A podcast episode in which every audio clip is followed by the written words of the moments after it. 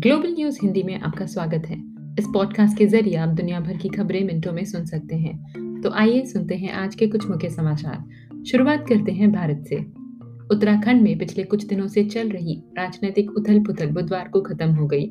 Pauri Garhwal Lok Sabha seat से सांसद और आरएसएस के प्रांत प्रचारक रहे तीरथ सिंह रावत ने राज्य के मुख्यमंत्री के रूप में शपथ ग्रहण की। इससे पहले देहरादून में हुई पार्टी विधायक दल की बैठक में उनके नाम पर मोहर लगी थी। एक दिन पहले मुख्यमंत्री पद से इस्तीफा देने वाले त्रिवेंद्र सिंह रावत ने ही मीटिंग में उनके नाम का प्रस्ताव रखा था। हरियाणा विधानसभा के बजट सत्र में बुधवार को सदन की कार्यवाही शुरू होते ही विपक्षी दल कांग्रेस ने मुख्यमंत्री मनोहर लाल खट्टर सरकार के खिलाफ अविश्वास प्रस्ताव पेश किया। हालाँकि विधानसभा में अविश्वास प्रस्ताव की हार हुई है। सदन में वोटिंग के अनुसार सरकार के पक्ष में 55 वोट डाले गए हैं, जबकि इसके खिलाफ 32 वोट पड़े थे।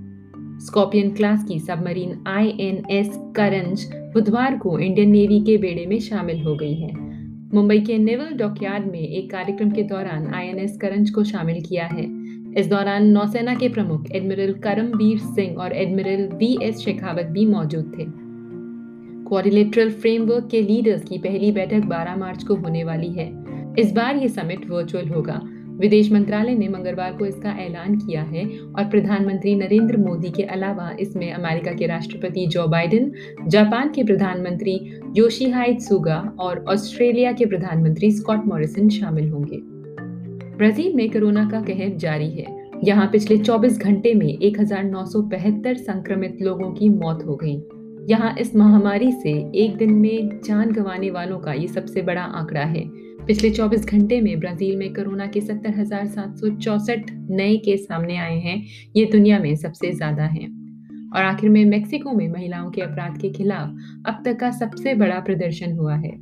ये प्रदर्शन महिलाओं ने किया है। दरअसल राष्ट्रपति लोपेस ओब्रडोर दुष्कर्म के आरोपी नेता का बचाव कर रहे हैं। उनके इस रुख से देश भर में रोष उत्पन्न हुआ है। ओब्राडोर के पद छोड़ने की मांग को लेकर महिलाएँ सोमवार को राष्ट्रपति भवन का घेराव करने निकली।